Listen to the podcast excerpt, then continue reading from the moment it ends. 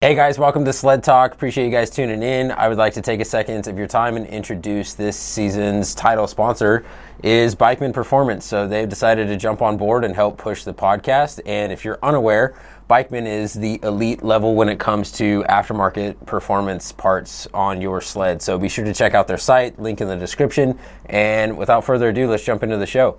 Awesome. Sled Talk listeners, welcome back to part two of the Dustin and Klim podcast. Um, yeah, last one was pretty good time frame. It was like two hours. So uh, let's just jump right into this. Into this, we got Dustin back on for this, and Kobe again as well.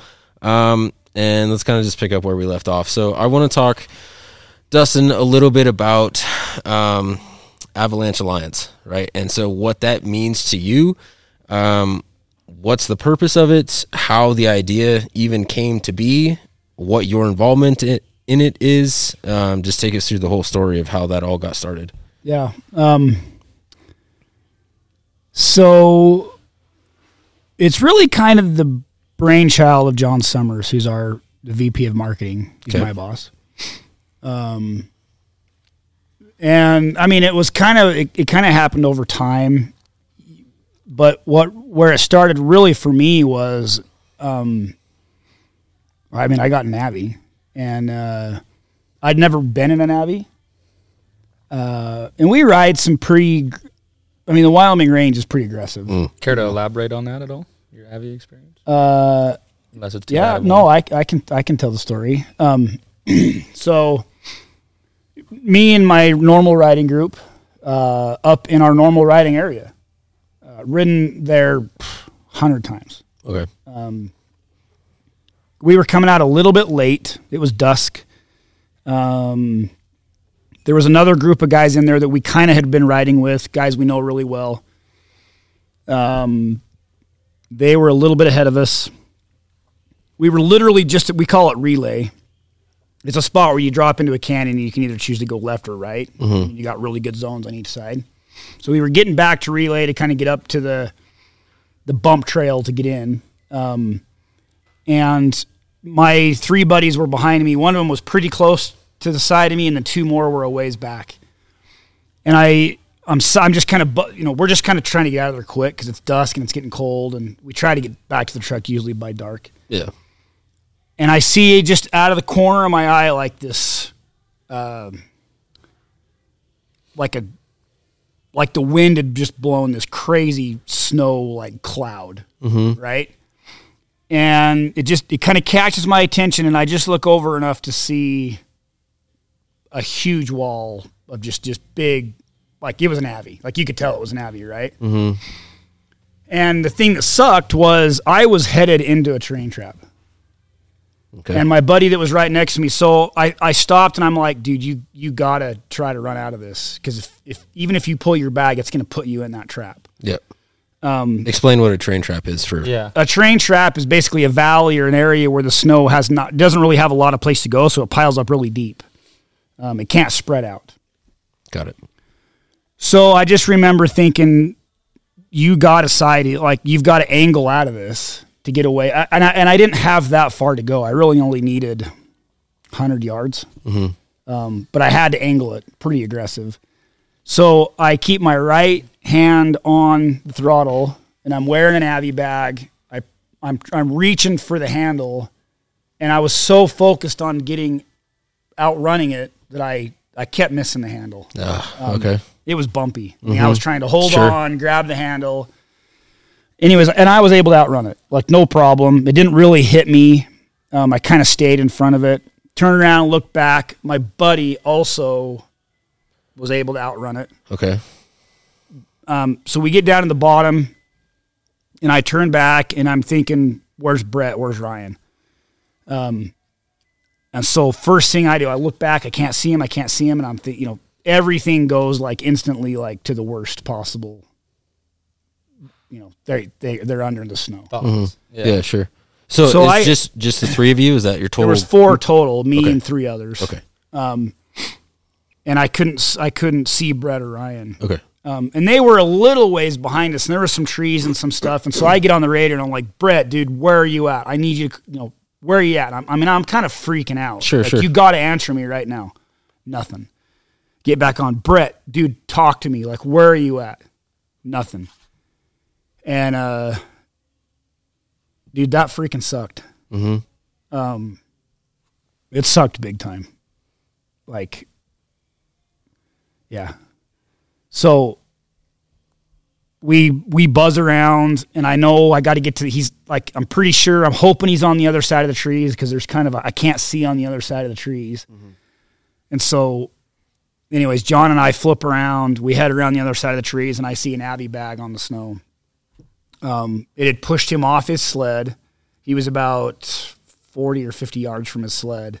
He got his Avi bag pulled, and he was not super buried, like just his legs. And even he was kind of had him out in front of him, so they really weren't even buried that bad to the point where he could just kind of brush him off and like basically get himself stood up. Okay. And so I get there, and he's not quite out of it yet, but he's kind of getting to the point where he can about stand up. But I mean, it had it had it had scared you know Oh. it shook him up Yeah. a little bit. Yep. Um, so he's just kind of sitting there, and then Ryan was right next to him. He didn't really get buried or anything. Ryan was he didn't have his bag pulled, but Ryan was just getting over to him. Um, and we later found out that those uh, that other group that was that we'd kind of been riding with that day, they had side hilled across the top of their. They were in front of us, but one of their guys was was above us, hmm. and there's a rock ledge and you can go up through the rocks and get up on top, or you can stay right under the rocks. Well, he had side hilled up to right under the rocks, which, and I've put a lot of time and effort into Avi training now. We know is like there's a release point there, right? Like there's not Yeah. a lot of, once you get up next to the rocks, there's not a lot to hold the snow there Right. Sure. And and it's an area and, and you'll you we hear this all the time. Oh i've never seen that slide. It'll be fine. Yeah. dude i'd never seen that slide. Ever. Yeah. in in 12 years of riding there i'd never seen it slide. And it it was a big it was a pretty good size slide. I mean in, in i mean size wise the deposition pile was probably 70 yards by 200 yards wide Jeez. Okay. 70 feet Yep. or 70 yards long by 200 and, and i would say there were spots where it was probably seven feet deep Good lord. so i mean it's not huge but Yeah. it's Still. it's enough to Decent, bury yeah. somebody and and, Yeah. and could be p- pretty bad Yeah. um that was in 17 i think uh i was riding my black 16 Axys uh pretty sure that was 17 yeah so then 18 you know through discussions with john i was talking to john and, and it just so happened that brett is john's cousin and justin's cousin the founder. There's all the summers boys are related that you know are kind of have something to do with the company so. Um we just started talking about like and, and, and the hard thing is dude I, i'd have told you i knew what i was doing.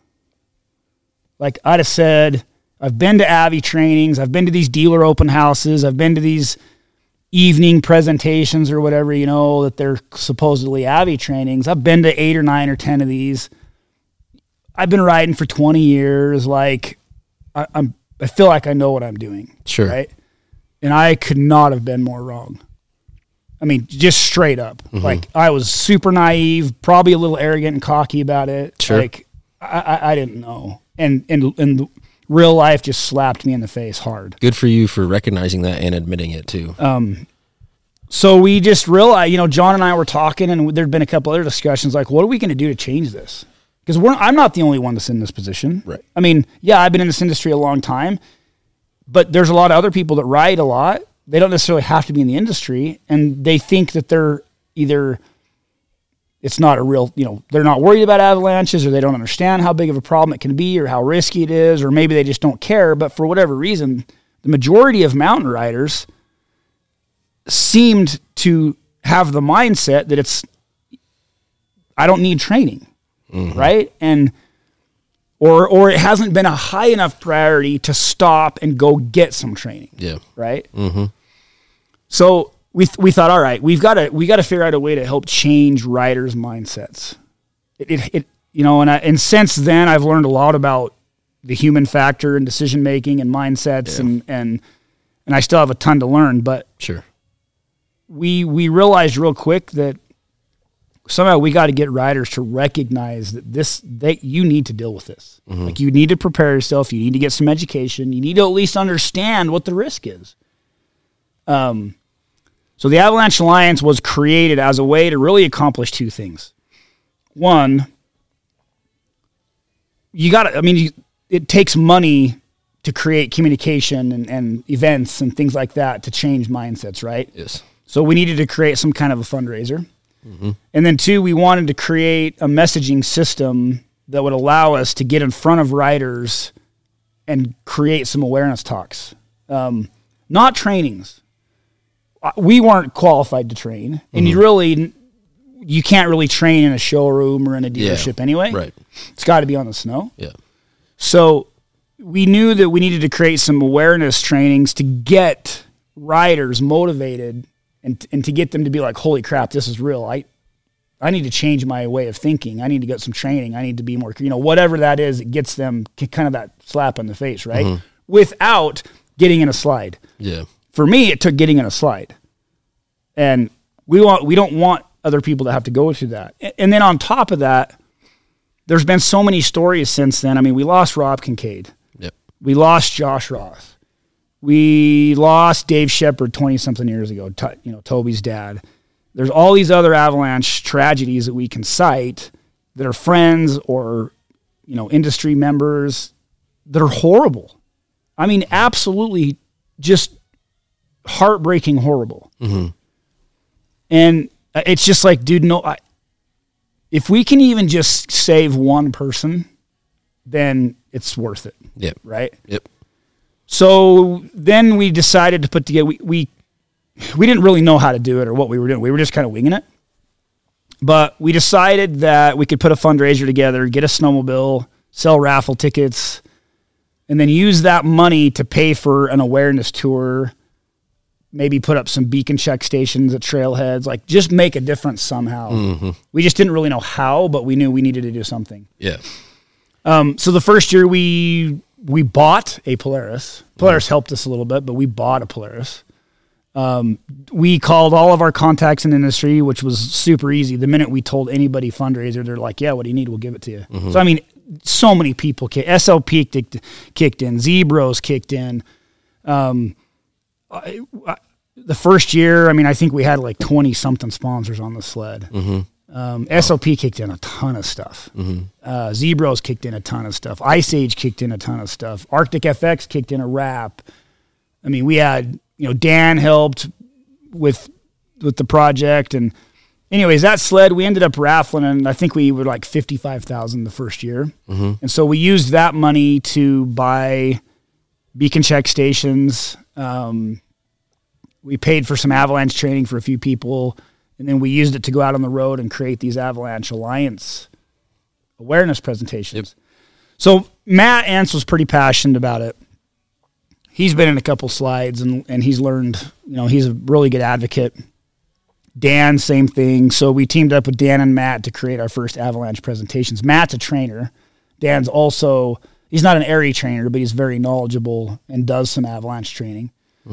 Um, so the first year we did, I don't know, 15 or 20 Avalanche uh, Alliance awareness stops, dealers. Um, and it went really well.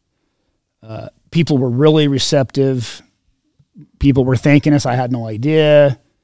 Sure. Uh, we got some people to go sign up for training, and we created a, a the Avalanche Alliance website has some resources on it. There's a couple tabs at the top. One of them is providers, and that's who who offers motorized specific training. So we made a list, and we didn't care who it was. I mean, like we're not. We just want people to get training. Yeah. Right. So it didn't matter if they were Klim people or not. Just it's it's like you know Tyler's backcountry's on there, Brett Rasmussen's on there, you know Matt's on there, Dan's on there, Mike Duffy's on there. Anybody that had a motorized training that we could find that we felt like was a credible source. Mm-hmm. Is this avalanchealliance.com? Avalanche, uh, avalanche-alliance.org Okay. is the website. Got it. So then we also had another tab that's the forecasts. So you click on that tab and it'll take you to the US forecast or the Canada forecast. You can pick. Depending. Yeah. And then you can zone in, like, say you're going to Togwotee, you can see, you can click on Togwotee and then it'll bring up the Togwotee forecast, right? It's zonal. Um, so that was another resource we wanted to make it easier for people to find. Um, and then the tab, there was a tab to win the raffle. You could go buy raffle tickets on there. Um, so that was the first year. Second and third year were very similar. We just we built another sled, got more partners, got more attention. You know, did it earlier, launched it at Hay Days. The second year, I think we were one hundred and thirty thousand. Um, then the third year, last year, we were one hundred and. And then this year, the grand prize is a brand new Ford F three fifty Super Duty with a few better, you know, wheels and tires and lift and just some cool stuff. We we're we're calling it like the ultimate sled hauler. and that's actively going on right now. right? That's right now. Yeah, that'll end that- the week after Jackson. So we'll draw Okay. the week after Jackson. We'll take that truck to Jackson and put it on display. Okay. Um, and then So just talk a little bit about how people could get entered to win. so if you go to avalanchealliance.org, there's a tab right at the top that says win this truck. Okay. and then you can buy raffle tickets. Of course, the more you buy, the better chance you Yep. have. I, and we can't. We're not supposed to call it a raffle. It's a sweepstakes. Okay. Um, there's some gaming laws and some things that we Yeah. learned Yeah. Huh? accidentally. yeah. yeah. we kind of got our. We didn't know when we first started doing this, and Yeah.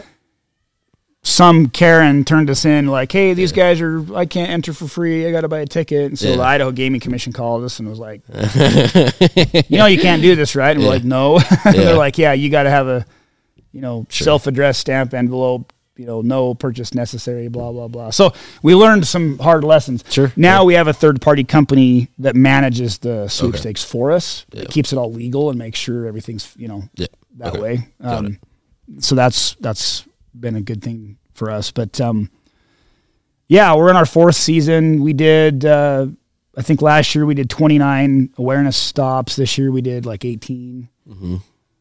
Um, it's really cool. I mean, you get a dealership, and it, and we the dealers that we partner with to do these, they've got some skin in the game. I mean, they spend some money to make this happen. Yeah. They'll usually give discounts on Avalanche equipment that evening only. Oh. Um, That's an incentive to ch- And you know, it's Sure. been hard to get Avi bags the last two or three years. So the fact that anybody would discount an Avi bag, that's like huge. yeah. You know, and so Definitely. there was some motivation for consumers to show up, both to get, you know, some more awareness, but also there were some pretty good deals. Yeah. Right. And so these dealerships, um, they really stepped up. Um, and it was cool. I mean, they'd put 150 chairs out. Fill the dealership with chairs, and the there wasn't one empty chair. People standing too. People standing in the back, asking really good questions, sharing stories. Um, you know, in the dealership at the end of the day, and it, and it's, it needs to be a win-win, right? Like they need to make money. They've got invest. They've invested into. They'd come back and they'd be like, "Man, we had a great night. This person, we've been trying to get him to buy a bag for five years. They finally, you know what I mean? Like you're just you're making a difference. You can tell Totally. It's changing some mindset, right? Um, I, have we saved a lot? I mean, I don't know. I don't know. If, it, it feels like it's helping. Matt, You know, you talk to these people that that do avalanche training, and they're like, "Yeah, our classes are full. Like we're booked." yeah. And so, I- I think that's a a part to a lot of the avalanche awareness. That's not just us. There's other people that are doing avalanche awareness. You know, Mike Duffy's doing some avalanche awareness, and some other companies. AIARE now has their own uh, awareness program. So I, I think the messaging that avalanches are real and it's important, and people need to educate themselves. I think is becoming more mainstream a little bit.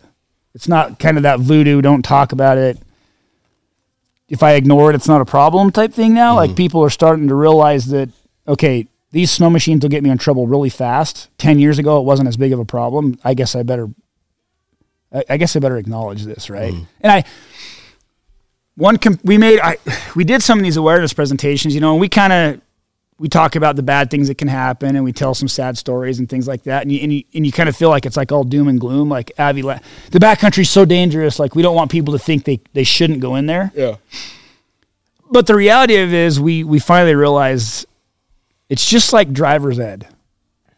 Sure. So you get, you turn 15 and they show you these scary movies about people that die in automobile crashes, and they sh- and they show you all these statistics and School brings the broken down car. parks yeah, you know, and they do the mock, the Yeah. mock, Yeah, they got the, crash They got the dead. and- Be- yeah, and it's pretty doom and gloom, right? Yeah, yeah. And they're just trying to scare you into being a smart driver. Yeah. The reality of it is, the chances of you driving a car are like next to nothing. Yeah. So, I mean, avalanches are kind of the same way. It's it's no different than driver's ed. The risk is there, and it's real. And yeah, we're going to kind of tell you doom and gloom, and like you need to prepare yourself. But at the end of the day, it doesn't mean you shouldn't go into the backcountry. Yeah. No. It doesn't mean you shouldn't drive a car. Right. You're still going to drive to work. You're still going to drive to your vacation or whatever. Mm-hmm. Same with the backcountry. Yeah. Like, wear your seatbelt, wear your avalanche bag. You know, don't pull out in front of people. You know, don't go in avalanche. tra- I mean, there's all these things we learn that are- are not, not unlike learning how to drive. Yeah. Um, and so the purpose of the Avalanche Alliance, again, it's to change the mindset of people who are in the backcountry and try to make people safer. We don't want to see tragedies. Um, it, it's, yeah, life changing. I mean, it, it, they, they, it's just not, for most of us, it's just not worth it. Yeah. You know, I don't want to lose my kid. I don't want to, we don't want people to lose their parents. Um, I know Dave McClure real very well, um, and and I've kind of gotten to know Riley a little bit lately, and it just it. You know, we don't really talk about it a lot. I Yeah. mean, Dave. I think Dave would like to, but it's hard. Sure. Um, but losing Rob was was it was a bad deal. hmm Not that anybody else wasn't a bad deal, but Sure. he was just public enough that it kind of it shook the industry up pretty good. Um, and uh, dude, I think about any of us would give about anything to have him back. Yeah. But you know, Rob, I think just from how I knew Rob, I think Rob would want us to tell his story so that people don't have the same tragedy. Yeah. You know, Sure. So, yeah, that's that's kind of where the Avalanche Alliance is at. We're in our fourth year. You know, we're giving away a big grand prize. That pickup is huge. Yeah. You know, hundred thousand dollar grand prize. Yeah. Um, th- there's other prizes too. First prize is a Marlin sled deck. Yep. Yep. Second prize is a full Klim outfit head to toe. Third prize is a full fly outfit. And that's the other thing too. Dude, we got competing companies working together on this deal That's how serious it is. you know, and I respect the guys that fly. I've known those guys my entire career. When I worked at SLP, they were one, you know, we were a supplier for them. Got to know the snow team really well. Great people over there. Um, and you know, it's just it's awesome to have those guys on board because they care as much as anybody else, Yeah. right? Last year we gave away a Lynx from BRP. Mm-hmm. You know, I mean, Polaris and Ski-Doo are competitors, right? Yeah. But who cares? Like at the end of the day, none of us want our customers to die. Yeah. No. Um, and Lynx helped us with. I mean, they helped us big with the sled. They didn't Yeah. give it to us, but I mean, it was it was a big deal. Yeah, like sure. we had one of the uh, Lynx was first. You know, it was the first year in the country, so Yep. that was cool. Yeah. And we were giving one away. Uh, so, you know, it was really neat to be able to work with BRP and the Ski-Doo and Lynx teams, and um, it's something that brings the industry together for sure. Yeah. Um, So I spent my last week. Uh, I, I went to Togwotee and got my pro. Well, I don't know if I passed yet. I won't find out for like another week or two. I think I did. Uh, but I spent a week uh, doing the level one, the pro one certification, which is what you have to have in order to become an instructor. Okay. Um, there's a couple other classes you got to have too, but um, it was that was the bulk of it. You know, learning the snow science and um, terrain selection, understanding terrains, and I do man. There's so it was such a good. It was awesome. I mean, it was there's a lot of nerdy stuff in it, Yeah. but uh, it was good for me, and it also shows me that I still have a ton to learn. Like, okay, so I'm at a pro one, big deal. Like these guys, they know so much. These these people that teach these pro level, they have years and years and years and years of experience. And I mean, I'm just like, man, I got so much to learn. Like these guys understand this stuff so good, and I'm I'm getting it, but I need to practice. And um, most people, I don't think going a level of a pro one makes sense. It's it's unless you're going to work in the industry. Yeah. Like getting a rec one and even a rec 2 Mm-hmm. You if you're in the ski industry, most of the time, if you don't have any avy training, they won't ski with you. Yeah. I, I'm not from the ski industry, but I mean, I have friends that, that they say, look, we show up to a mountain. You don't have like a level one training. Mm-hmm. You're not in our group. Yeah. Like you, I need you to save me if something happens or keep me from making a bad choice. And if you haven't been trained to do that, I'm not riding with you. Yeah. I'm not skiing with you. Yeah. So the culture and the mentality, they're quite a ways ahead of us. Um, we got a lot of work to do. Yeah. Yeah. So what's what's uh that you haven't done already? What are some of the things that you know you guys are are in the think tank or in communicating about ideas, ways to keep pushing it? Because one one thing when you're talking about all that that I thought of was, and I had this conversation when I took my Avi course with Willow Avalanche Center. The first thing I thought of um, was like the social media side and making videos and even like I talked to the Willow Avalanche Center about trying to figure out a way that we could go and film a class um, because obviously nothing's going to compare like it is to be physically on the snow.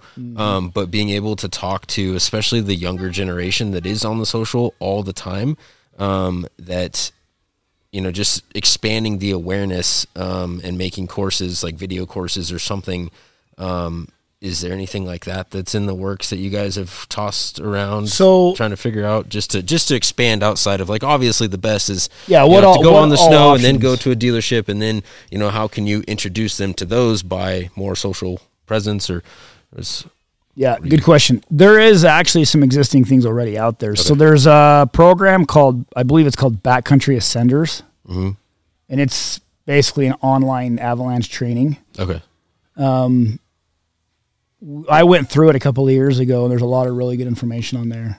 Um, about as much as you can really kind of try to pick up sure without being on the snow. yeah I you just can't replace on snow training. but um, there's a lot of resources, even without taking a class. There's several books that are specifically about um, avalanches. Mm-hmm. Uh, they had us read one uh, called Yin and Yang, or Yin Yang and You, I think. Um, and then they had a, some other publications that we had to go through for our level one, and we would read sections of each one of those publications. But skiers, you talk to a skier, and a lot of them have read multiple books just on their own without taking any Avi training. They just read the books, right? yeah And then they practice it while they're in the field. Um, a Google search will come up with lots of stuff in a short amount of time. Um, but I still am a, an, a big advocate for on snow training. Yeah. Um, because I want to I want to use the experience of my my other snowmobile industry experts to teach me faster. Yeah. You know, I get around Matt and Dan and, and I haven't had the opportunity to be around some of these other other trainers. I've been around uh, Duffy a little bit, um, but the guys from Tyler's backcountry, um, and then there's some guys down in Utah. Well, there's Will Mook, Matt Shebohm. They do a really good job. Um, they I took a level one from them. Um, the Backcountry Institute down in Utah does some stuff. Um, any of those guys are going to be able to speed up your learning process. yeah Canada, same thing. We work with uh, Pirates. They they have a pretty awesome training program. Julianne Chapman, she's got some Avi training stuff. Um, in fact, Avalanche Canada, they're a little ways ahead of us. They have, okay I think, a little more organized programs. They've they've been doing it a little longer. Canada has a more unified program where we kind of have several different.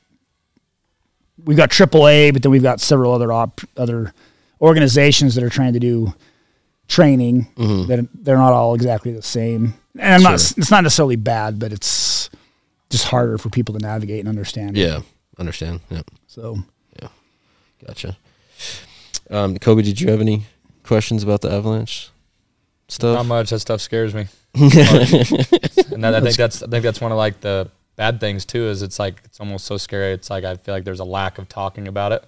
You know, so I don't know. It just stuns me talking about avalanche stuff. It's scary. Yeah, it, it, I mean, it is scary, and what's more scary is when you get slapped in the face by it. Yeah, I've been I've unfortunately been in one or two, and it makes my palms sweaty just thinking back on it right now. And uh, I just I think that I've had a lack of experience, like you were saying earlier. You know, at one point you were like, "Oh, you think you know how to use it? You know, you don't." And I think my thing is just kind of getting priorities straight. You know, finding a class, finding a good time to do it. Um, I don't know. I just I've never taken a class, so I am that. I'm I'm still on like the don't know that much, you know, basis. I got the Avi bags and I got the beacon, you know, I make sure I wear it and all that, but then it goes back to the deal. It's like, man, I feel like there's only one person that I know that would actually truthfully know how to use one in our group, and that's probably you. Mm-hmm. And the thing that sucks, and, and I'm not trying to give you a hard time, but what if he's under the snow and you got to save him, That's and you don't I have the training and he does? That's what I That's- always say. That's the scary thing. I'm like, like, I'm like, make sure that we're not going up at the same time, you know, because if I'm like, because you're the only one that's going to know how to do this, you know, and it's it's scary, and and so After I took my first level one, um, I came back in my riding group. I'm like, you guys are going to get trained. Oh, we're not going to. I'm like, no, you don't understand. I'm not riding with you if you don't get trained. And see, that's that's the level of conviction that you have to have with those individuals in that riding group, um, uh, because there's just like there's no excuse.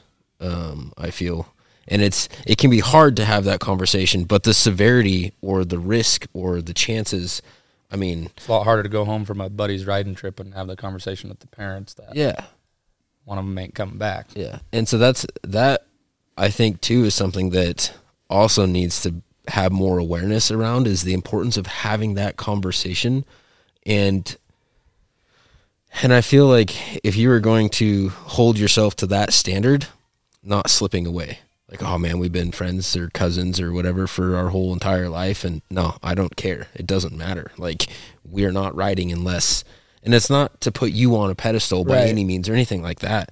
Um and I, I think there there should be more conversations. I mean, we're doing it right now just by talking it talking about it on the podcast um, about having that conversation with your with your writing group, um, because that's that's the best the best point, right? Like if I not that I know everything, I've taken you know the rescue and then the level one, um, so I have we'll just call it X amount of knowledge about it, right? And I'm the one that's buried and you don't know anything and I'm depending upon you. Um, that's like, that's scary, you know? That's, you know, Well, and when I got my group, my buddies, I mean, they pushed back a little bit in the beginning. A couple of them did, but it's like, uh, you know, you're doing this. Yeah. Like you guys can all afford it. You're doing this. Like I'll set the date. I'll do whatever, but you're doing it. So they went and did it. And I told them beforehand, I says, after you come out of this, you're going to be blown away and you're going to call me and you're going to be like, yeah, dude, we should have done that waste. Like I had no idea. And I'm not even exaggerating. Every one of them did it. They, I mean, the conversation, we went to lunch and they're like, we have no idea why. I mean, we didn't know what we thought we knew. Oh, it was, I mean, it was the same for every single person. Like hmm. we've been so lucky so many times in our lives riding in stuff that we shouldn't have been riding. We hmm. thought we knew what was dangerous. We didn't, you know, to the point where a couple of them were like, dude, thanks for, thanks for making me do that type Yeah, thing. Right. sure. And then the next part of it was, I want to learn more. So now we're we did a level twos and we did rescues. You know what I mean? We've as a group we've, I mean I've had I had three level ones, three different rescues, a level two and a pro one, and I I enjoy learning about it. Like I've taken it further than I think most people need to, but it's part of it's because of my career. yeah. Um, But I mean, once you get your group started, it just snowballs and it becomes interesting and it becomes fun. And um, it's a big eye opener. Yeah. One thing that I was super blown away, I've talked about it on the podcast before, but um, you know, my whole life growing up in Montana and everything, like I've always been just so obsessed with snow. Always. I love the cold, I love the snow, snowmobiling, all of it. Um, and I could not believe how much wealth of knowledge that there was within the science of snow. That's Um, crazy. it's insane. Like I never would have thought all of these different things. Like obviously, I was blown away with like the understanding the beacon and how how it works and um, the bags and the and the making the writing plan and all that kind of stuff. Was blown away by several topics, but a big one that stood out was my total lack of knowledge around the science of snow. Like it's really crazy. Uh, there's a lot to it for sure. Yeah, and it's so weather based. And, and and the further I got into it, it's like, okay, I don't to make decisions in my terrain, I don't necessarily have to know all the science stuff. Mm-hmm. Like if I understand the basics, that can help me make the decisions. Sure. You know, where we should be going, where we shouldn't be going, what days we should be going there. I mean, the avalanche report will tell you a lot. Yeah. Um, and that's the another thing that the Avalanche Alliance has really tried to focus on is getting more avalanche information to the consumers, to the riders via the forecast centers. So there's some areas that don't have a forecast. Island Park is it was a, a perfect example of that. Island Park's never had a forecast. Okay. It's and and I learned some crazy stuff there the last couple of weeks ago. East Idaho, if I if I can remember the statistic right, East Idaho had more avalanche deaths than any other place in North America. Really? Yeah. Because we have a ton of mountains around us and a lot of people come here from other places. You know, just between Island Park, Western Wyoming, Stanley, we had the highest number of deaths of anywhere in North America. Um, so I, I don't know. I it's just it- it's real. Like we got to recognize it and we got to prepare ourselves. Uh, I heard an awesome, an awesome comparison. Hey, what's up, guys? Hope you're enjoying the show so far. Just want to take a quick second to introduce another one of this year's sponsors. We got RSI, so whether you need handlebars or grips, seat covers, controls, etc., doesn't matter. Use uh, SledSend 2023 at checkout for 15% off your next order. And I started, we started using this in our Avalanche Alliance presentations, but it's like flying a plane. You know, I can go buy an Avi bag, probe, shovel, beacon, just like I can go buy an airplane. I don't know how to fly an airplane. yeah. Yeah. I can buy one. Yeah. you know, and and I, I mean, if I'm dumb enough to try it, I could probably try to taxi it out on the runway and take it off, right? Mm-hmm. Well, that's a pretty dangerous thing to do, right? Yeah. Is it dangerous for us to think that we can go buy all this gear and go in the craziest mountains and think that, it, that we're going to know what to do with it? It's going to protect us and we're going to be safe. It's really no different. Yeah. You know, it's Yeah, dangerous good- to fly a plane if you don't know how to do it. Yeah. It's dangerous to go in the mountains and think you've got all this protective gear and don't know how to use it. Yeah. So, um, I, and I'd have pilots in the crowd, and they'd be like, "Uh huh," you're, you know, like you'd get the whole the whole head Yeah. shake thing, or or an electrician. Yeah. You know, I'm going to go be an electrician with no training. Yeah, dude, you're probably going to die. Yeah. Like, we need training for different things for a reason, and avalanche, you know, backcountry riding is no different. Yeah.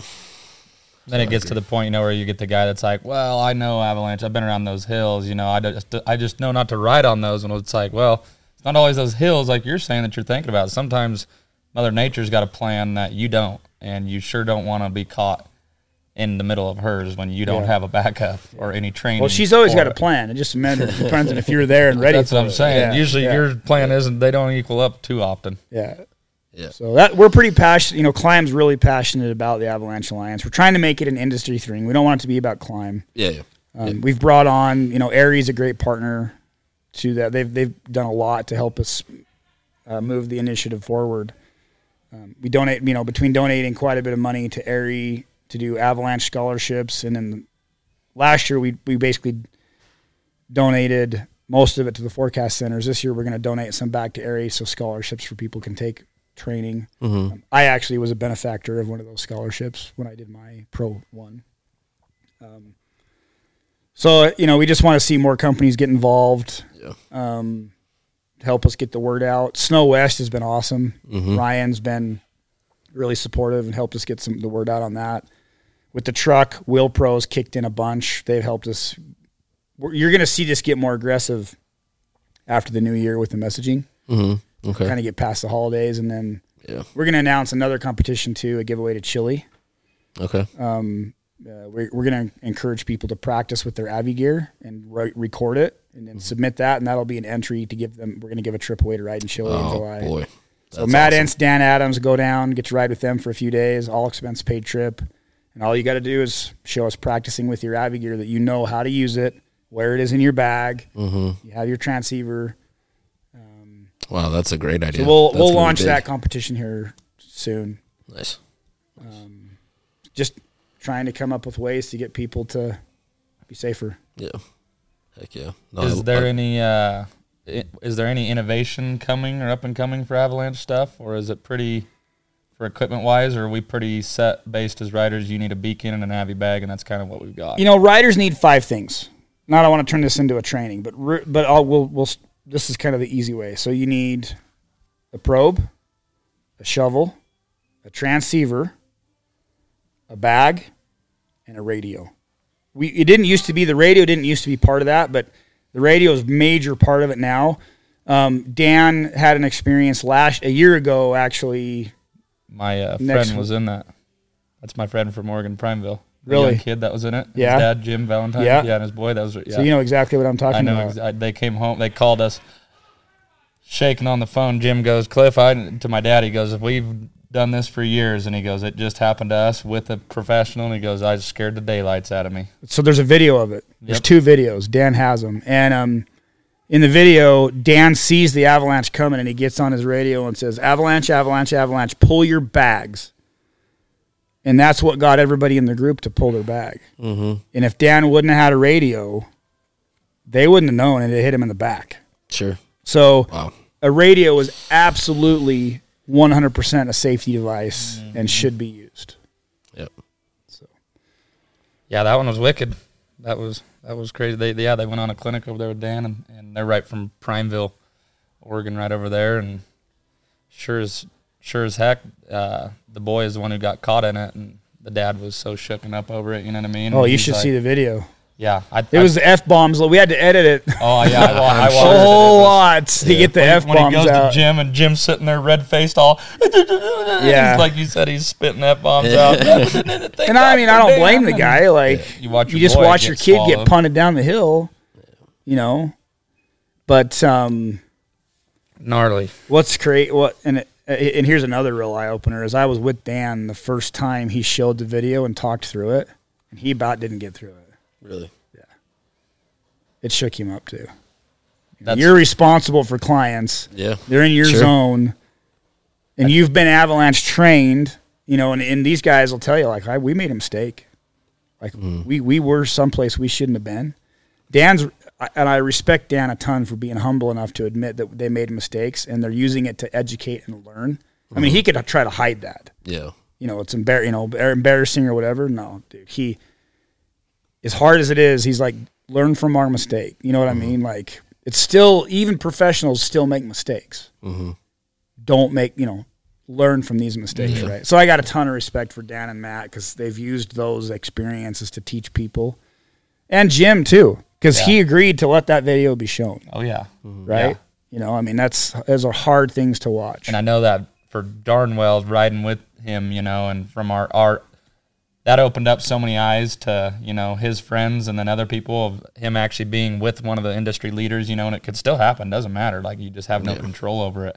And he just basically said Well, to but- everybody, he's like, you need But we do. We have control. We we make the decisions on whether or not we Well, put yeah. ourselves in those risks or not. And so that's Yeah, crazy. You know those guys. I mean, what a coincidence! Yeah. Like, yeah, we ride with him all the time, and that he got off the or he got done that day, and he left a big old voicemail with my dad, and you could tell he's just all plumb, just shook and straight, you know. And after there for a while, like you said, it was kind of hush hush. They wasn't sure if they were gonna, you know, what they were gonna do with it or mm-hmm. whatever. And then I think it's kind of gotten turned into a little bit of a, you know, learning lesson. So yeah, Yeah. it just shows it can happen at any time to anybody. So yeah, we'll just keep pushing on, keep trying to grow the Avalanche Alliance, bring on more partners, try to do more presentations, and raise more money, and Yep. get more forecasting centers. You know, I mean, just everything we can do. Yep. Heck yeah. Absolutely. If anybody, listening to this, go to avalanchealliance.org. Please buy some sweepstakes tickets. I mean, that's that's a that's a fundraiser that bene- benefits you. Anyone in the snowmobile industry, because those dollars are going to forecast centers that you can use to look at Yep. the avalanche forecast. Yep. So it's it's one of the only times that, that a sweepstakes is going to directly benefit you, whether you win the truck or not. Yeah. Um, and I, we've got, I mean, I know a guy. He's already pitched three thousand dollars into it. Sure. Sure. just because it's the right thing to do. Yeah. Right. Mm-hmm. Because he enjoys the sport and he's he wants to support the cause And and it'll he- help save a life. yeah, and he can afford it. So that's that's our goal. Is just you know we want to earn five hundred thousand this year and donate it to Avalanche forecast centers and scholarships and just keep the ball rolling. Heck yeah, I love it. I love what you guys are doing with that. Um, Jeff, how are we on time? So we're getting close on that card. Yeah.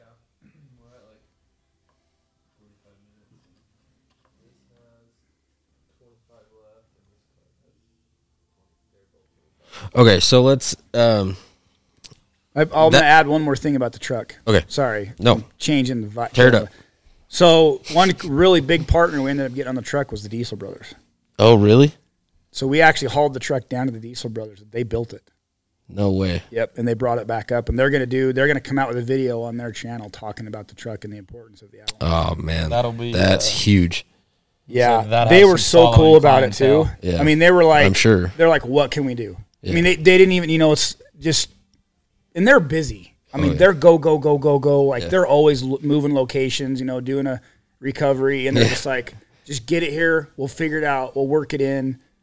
In a week, they had it done. They called us. They brought it back up to us. Yeah. I mean, that's awesome. That's huge. You know, for them to do that. Yeah. So, props to the Diesel brothers. I just want to make sure that they get some credit because they went above and beyond. And That's awesome. there's a lot of other people too that I don't name. I apologize, but there's a lot of people that have helped. Yep, for sure. No, it's a great thing. Absolutely.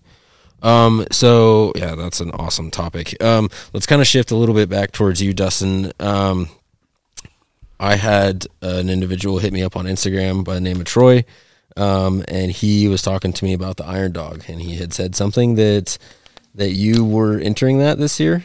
Kind of. Yeah, let's let's get into it. So uh, I'm pretty fortunate. Klim is a sponsor of the Iron Dog race. We have been for a long time. Um, if you don't know anything about the Iron Dog, go go Google it. It's it's. I think it's the world's toughest snowmobile race. It's like twenty five hundred I was gonna miles. Say, give me a little breakthrough because I'm not going to Google it right now and I don't know. So the Iron Dog is a cross country race, literally 2,400 miles across Alaska and back. I mean, they cover like the whole state of Alaska pretty much. And you got to think about this for a second. It's in February. The brute, most brutal conditions there are, you know, temperatures down to negative 60. They race across the Bering Sea.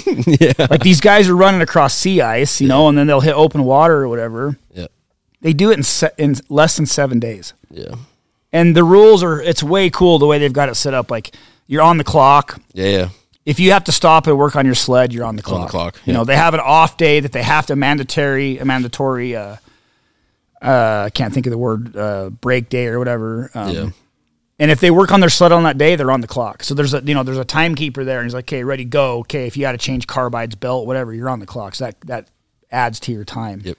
So you got that all like sitting there and you're like, all right. oh yeah All like right, tools go. are ready And yeah you're, like, changing nascar stuff. style Really? Well, because Um, Troy was saying something about uh, uh, like a free inspection period. Like you've got ten minutes to look over your sled and see what it and needs. see what's going on, Yeah. and start making a list or whatever, valve, and then put everything back on, or- and then when it's go time, Yep. you dive right in and fix all the stuff that So you it's found. it's a team race. So the, in, by team race meaning you've got two sleds, two drivers, and they have they race together at the same time. So it's not like you're trading off. You're both on Oh, a really? yeah, then and both do you sleds have to survive the race. Whether you tow one across the finish line, it doesn't matter. You got to get it you across the that? finish line. Yeah, oh yeah, they've towed across the finish line. Yep, yep. Last year, team I think one team towed across the finish line last year. Was it team Chris and Mike? I can't remember now. I should know this. But anyways, that's a real deal. Like two two guys on two sleds start, two guys on two sleds finish. yeah, But the purse is huge. I mean, this is a big like they've had the grand like the prize money is a hundred thousand. Mm-hmm. You know, so they're split that up. Like I think winners get like forty five or fifty. I mean, it's I don't know what it is this year, but it's How many how many sleds they got that? So pro class is like or- twenty six or twenty eight teams or something like that. We could pull it up, but and then you've got the, what's called the expedition class, which is kind of like your amateur. Like I want to go ride the course, but I don't want to time. yeah, So the expedition class is teams that are riding the Iron Dog course. They're just not timed, yeah, and they still set goal. You know, they still have to move a certain distance and things like that. Um, what? So what's crazy is you you get out in these villages, and I don't know that much about Alaska. I got to go up there last year uh, and experience it. I got to ride a little bit and meet a lot of people and work. You know, meet the board of the Iron Dog and they taught me a lot. But it's what's interesting, and I didn't know this. There's no roads from village to village. If you want to go from a village, you know, most of Alaska, excuse me, it's just villages. I mean, Yeah. you've got Anchorage, you got Fairbanks, you got, you know, there's, there's the towns, Sure. but you get away from that, it's villages. And the only way to get to them is on a snowmobile or an airplane. In the summer, it's a boat or an airplane. and when I say airplane, they don't, it's not like you go get on a commercial jet and fly in. Yeah, no. Like they're flying around Cubs. Two to mm-hmm. two to three seats max. Yeah, they use an airplane like a car, and they just land them wherever they want. You know, they land them on a gravel bar, they land them in a field. They land, it doesn't matter. You know, it's it's just like, oh, I'm going to drive down this dirt road to get to my buddy's house. Well, that's the way they fly a plane. And so, um, and I didn't know that. Uh, and so the the reason Iron Dog, you know, it's kind of like it's it's it's it's kind of designed after the Iditarod Yeah. Um, but it's it's in Alaska. A snowmobile is a basic form of transportation, Sure. just like a car. Um, your high school team's going to go play the neighboring high school team in volleyball. You're riding there on a snowmobile, Yeah. like that's the way it works. There's I'd they were telling us stories of riding 12 hours on a snowmobile for a basketball game. Oh. I just had no idea. Like, you know how spoiled we are. Yeah. Yeah. How spoiled they are? yeah. What do you mean? Well, Ride a snowmobile from school to your games? Right. But I mean, it's just a different way of life Yeah. that we don't really know. And I'm so I can't tell you how excited I am. So I'm I'm not in the pro class. I'm not racing. Uh, what they did is they've they've invited some. It's called an ambassador team. Right. So myself, Chris Kaltenbacher, Smasher, um, Roger Brown, who is a board member on the Iron Dog, Mike Buck, who's a very big avalanche and safety promoter up in Al- Alaska, got a ton of experience. Haven't met him. I'm looking forward to meeting him. Our job is going to be to ride from village to village and do safety presentations because one of the issues they have up there, from what I've been told, because a snowmobile is like a basic form of transportation, they don't wear helmets. Yeah. So they're putting on their fur hats, you know, Mm-hmm. and their goggles, and they're going out and they're just riding them around every day, and and Probably so at high speeds too, and getting probably, places. you know, and so the safety thing, they're really trying to promote safety amongst these villages, and we have the opportunity. Iron Dogs bought a bunch of helmets; they've purchased a bunch of helmets, and I think some other people have donated some too, if I heard right. But there's like six or eight hundred helmets, and they're gonna fly them in, and then us as ambassadors, we get to do some safety presentations at a oh, school That's cool. and then we're going to give out some helmets in a few places. Then we're going to go to the next village. So our course is eighteen hundred miles. Actually, I think I think Smasher and Roger are running the whole thing. I got to fly out. I'm going to fly home out of Nome. So we'll leave Big Lake, which is like a little over an hour and a half away from Anchorage. Run up to Kotzebue, and then come back down to Nome, and then there's like a halfway banquet. Yeah. So we'll stay and do the halfway banquet, and then I have to fly home because I've got a photo shoot I got to be back for. But um, I think they're going to finish racing or running the rest of the Yeah. course. Yeah. So we'll do eighteen hundred miles, but we'll do it. It's six days. Yeah. That's a lot. Yeah. Like That's crazy. my butt's And not at that my butt's not too. ready for that yet. Yeah. like, no. So uh, on these races, like for for the race one or whatever, is it? I mean, are these like? I I don't know. Like I don't think Keith Curtis does this, does he? no, Iron So Dog what is a kinda- very unique. I was to say, is there any Task. Is it like is there like special Iron Dog racers, just straight up Iron Dog racers? Oh, yeah. Or These are- most like, them are- hill climb are- racers that go and do this. Is there any mountain guys that go do this? Not no. Do you have to qualify Not for this? Is there races leading up? Do you just enter with your sled Nope. and you? you have to enter. It's a big race. It's a lot of work. So you have to enter like months and months in advance. I mean, they've already closed the entries for this year. Um, it's it's mostly um, uh, native Alaskans that race it. There are some people that come from the lower 48 and go up and race it. Um, there's some a couple. There's of Tahoe, Dave Wagner. Uh, there's some guys out of Utah that'll run it. There's a couple Midwestern guys that'll run it. Um, but I'd say I'm just going to guess 85 or 90 percent are native Alaskans um, or or local Alaskan citizens. Um, uh, quite a bit of the expedition class comes in. There's a big group of like 10 or 15 guys that come in from the East Coast and they rent sleds and do it. There's a there's actually a guy that's kind of got a business uh, set up to where he has sleds ready to go, and they've got lodging, and you come in and they've got you know you run the whole thing, and you you know you kind of pay a fee, kind of a cool experience thing, but. Uh, it's a lot of work. They have to organize lodging for all of us. I mean, we're out in these villages, and you're you stay with villagers. Yeah. There's no hotel Yeah. right? So I mean, it's like you're on a couch or and you're eating at their house, and they love it. Yeah. Sure. You know, they love it. It's like the the thing they look forward to all year. It's the biggest event in Alaska. Yeah. For you know? sure. I mean, it's and so just the culture. I, I, I can't wait. I'm nervous. I'm hearing the like temperatures of negative 30, negative Yeah. 40, and I'm like, what did I just get myself Yeah, yeah, into? yeah, yeah. like Yeah. Idaho is not bad compared to that. Yeah. Um, but I'm super excited. My bo- John did it last year.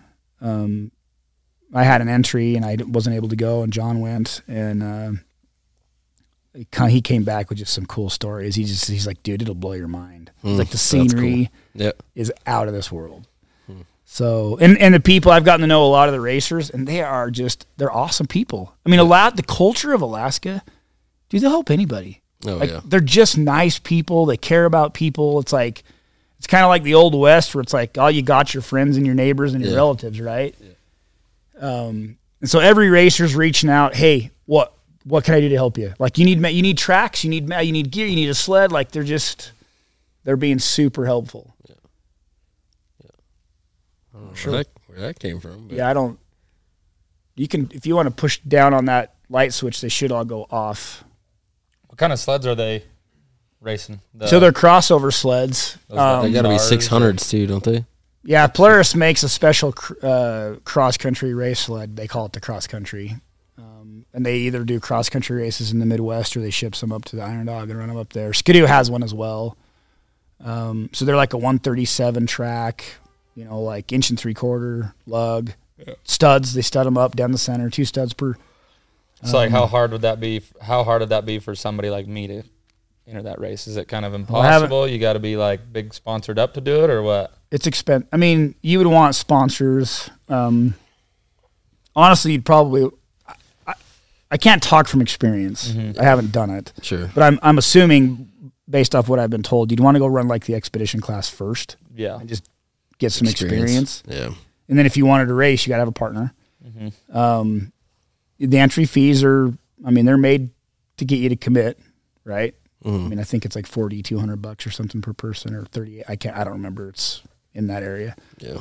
Um, and then uh, you're going to want sponsors because it's, you know, you got to have a sled. You got to have the sled there. I mean, you got to get there. You know, Yeah. and it's it's a commitment, It's a big commitment. These guys train most of the season For for, that. for That's what I've also wondered too. I'm like, man, how is it, is there a big disadvantage for the guys that are up in Alaska and they get to run that same? do- I think that there's a pretty good advantage for the locals. Yeah. because they get to be up there just every day. Wah, Well, like around in like tracks. Mike, he's that, from Nome.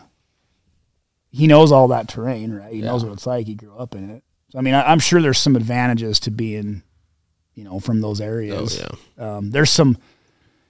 Um, Tyler, uh, I think he's from Nome too. He rode. He ran with with John last year. He's a younger guy that's a native, you know, from out in one of the villages, and he was stupid. John said he was just stupid fast. Hmm. He's like, what you and I think is fast is not fast. Yeah. Like these guys are taking two foot moguls at 85 miles an hour. Yeah. Oh my gosh. It doesn't even phase them. Yeah. So I'm like, ah, maybe I should be nervous. I don't know, but I'm What'll- excited. Yeah. I'm excited for you. It'll be interesting to see how it goes for you. and you can track it. Uh, they've got they all run GPS trackers, so you can actually get on the Iron Dog website and see real time tracking. Oh, nice. It's pretty cool the way they do it. Heck yeah. Yeah. Nice. So I just got a signal from Jeff. We're about out of uh, memory on the cards and stuff. So, um, Dustin, the thing that Kobe was referring to that I didn't tell you about. So at the end of every single episode, I know this is a two part, but we did do it on the part one. Um, we always asked uh, the guest to ask a sled talk question um, for the listeners and the viewers, and so obviously we've done several episodes. So it's it's it can be about anything. It can be something as simple as like, have you ever taken an avalanche course? It could be like uh, why Klim. It could be like you know your favorite backcountry snack. Like it could be anything within within the space? Of something that you would I like did to blue add? jeans or sweats. Yeah, that was my question. a lot of sweats. because it, it works. You know, people want to always want to comment their opinions, right? So we cut it up as a little clip, and it works well on TikTok and whatnot. Um, so anything, it doesn't have to be anything specific to Klim. It could be whatever um, that a sled talk question that you would like to ask the listeners and viewers. Oh wow. Uh, so I got to decide: do I want something serious or something funny? um, um, um, um, let's see. You do two. All right, we'll do one of each then. Okay. So we'll start out with the serious one. I think my serious one is, you know, there's a lot of things that threaten our riding areas. Yep. Um, a lot of politics, and the power sports industry is not always real good about getting involved. Like we need to be more involved with clubs and organizations that fight for our right to ride in our riding area. So I think one question I would ask is, what are you doing to to protect your riding areas, and what are you doing to make it so that we can continue to ride in our riding areas and maybe gain more riding areas? Yep. What are you a part of? What do you, what what extra thing are you doing? That's a great question. Awesome question. So that would Comment probably be your my serious question. Okay. The next one. How many people ride in blue jeans? Yeah, it's been a while. It's, There's only one legend in that. what are you what are you riding in for a base layer if it's not blue jeans? Good question. Comment your guys' answers below. Um, yeah, so we'll wrap we'll wrap this episode up. Dustin, thank you so much for your hospitality pleasure. today, the tour this morning, and jumping on a couple Glad episodes. you guys came. Yeah, likewise, we appreciate it a ton. So, um, Kobe, did you have any final words?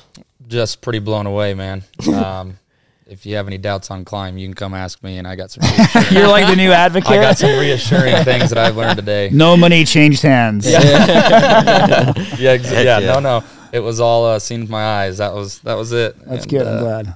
Pretty good, pretty good company around here, and you're a pretty good guy. Thanks, Thanks for for coming. us around. Appreciate it. Heck yeah. Awesome. Sled Talk listeners, listeners, thank you guys for tuning in.